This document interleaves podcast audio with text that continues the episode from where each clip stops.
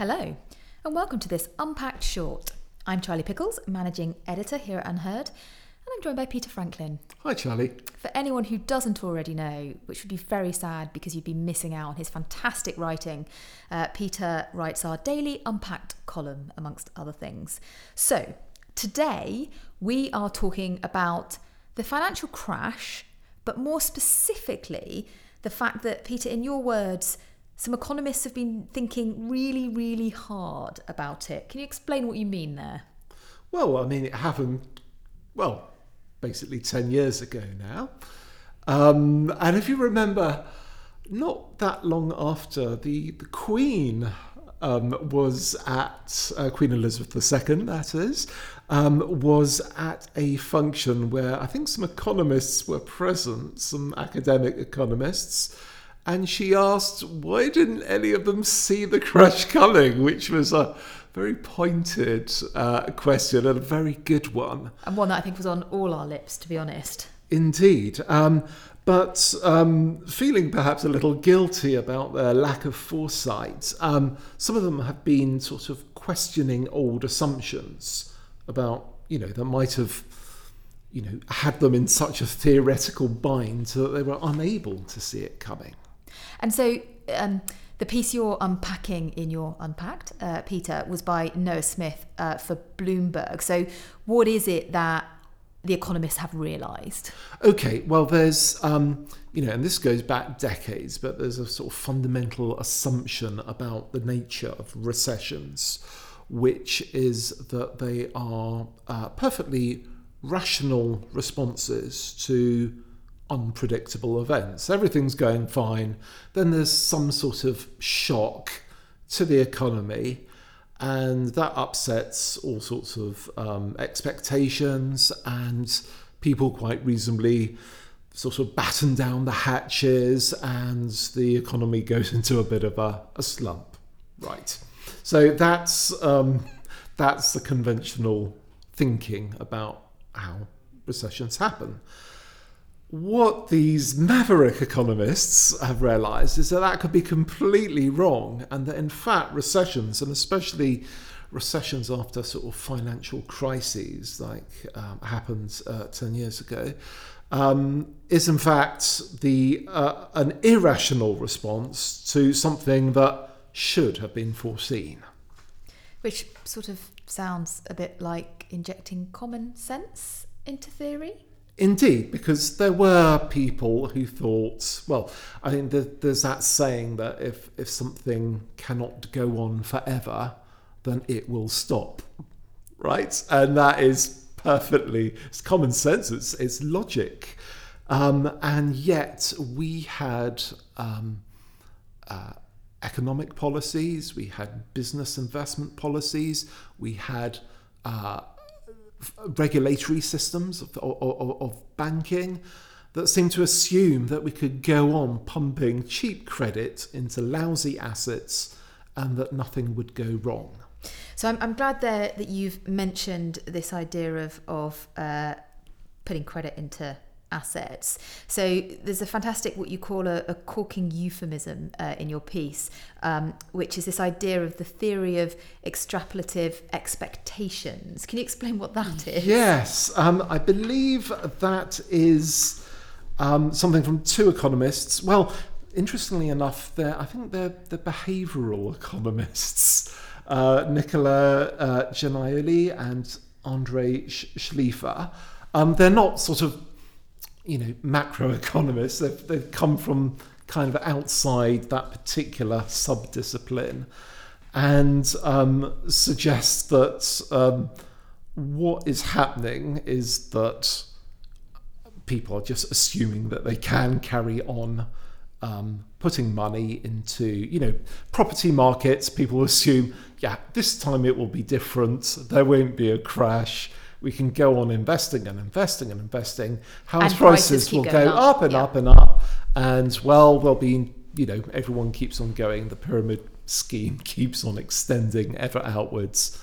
Surprise, surprise. Until one day it doesn't. It doesn't. and then suddenly everyone panics, the irrational bit of the response, and things get even worse. And the fact that um, they've been hiding um, in many uh, cases the the um, risks that they were exposed to through these incredibly complex um, uh, financial instruments. Um, people realise that not only is everything g- going southwards, we don't know to what extent uh, ourselves on, and our people we're dealing with are exposed to this. so it, it turns into a total panic, a complete freeze and you know it, it, it, had catastrophic consequences as we know. Which brings us back to your point earlier peter about the regulatory deficiencies in the system because you know we had no idea what these financial products really were or what was going on within them. And you know this whole system set up which as you described was was was about hiding risk. Um, but i guess the important point is less about redoing the theory and more about the real world implications of when you have a theory that allows this sort of head in sand kind of behavior to continue.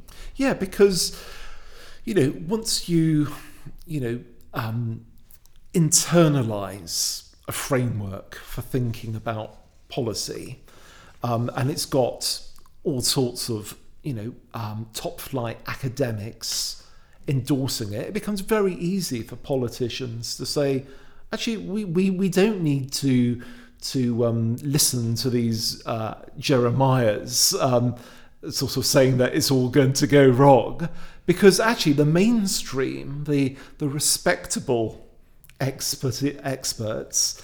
Um, have told us no, everything's fine, and that the models that we're basing our economic policy on are perfectly sound.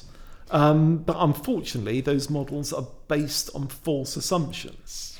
And you also point out, Peter, that we might want to have another look at uh, the words we use to describe this kind of behaviour. So, in particular, you take umbrage with, with the words uh, predictable uh, and also irrational. Can you explain what you mean by that? Well, the, the, what, the, this new thinking, which which says that um, in fact, yes, um, that the the the recessions are predictable. Well, they're not predictable exactly like they're going to happen at a given point. What is predictable, or rather, what's inevitable, is that when you base it on speculation, that it will collapse at some point, right? So, we, you know, the new thinking mustn't fool us into in, into assuming that now we can predict exactly we won't be able to predict exactly. We know that the, a lot of risk is building up and that it's unsustainable risk, but we don't know when the crunch will come, and that's really important. The other thing is um, calling the response to this irrational. Uh, well, if you are a banker who can make an awful lot of money and then walk away from the problems you caused, then actually you've behaved in a immoral but still rational way if, if all you care about is getting rich. What's irrational is the system that lets them get away with it. And, and it is quite spectacular when you look at um, what has happened to some of those bankers who uh, were at the very top of the tree earning, I mean, eye water or eye watering kind of telephone size um, salaries. Yes. And you know, created havoc within the system and have walked yes. away with, you know, golden parachutes more than we'll ever earn yes. in a lifetime. I mean, vastly more. Yes. And and you look at that and you think, how are the incentive structures, how are these contracts designed that means, you know, someone that has overseen a collapse of their firm can still walk away being a multimillionaire. Exactly. And yet the people whose lives have been impacted as a result of the financial crash, you know, the ordinary person who, you know, bought their home and, you know, had fairly yeah. tight finances who now has had that house repossessed yes. or the person who's lost their job. You know, there's there's just no comparison. And that's where the irrationality comes in. That's right. And, you know, these these people got rich from causing this calamity, and they're still rich. Well, there we go. Bit more bashing of the bankers. also known as Why We Need to Reform Capitalism here at UnHerd. Thank you so much for listening. Thank you, Peter, as ever, for a fascinating discussion. We can be grateful to know that the economists are finding a little bit of common sense out there. Thank you, James, uh, for producing this podcast. Please do subscribe if you haven't already, and do check out our weekly podcast as well and the audio documentaries we have produced. And we hope you listen to the next Unpack Short.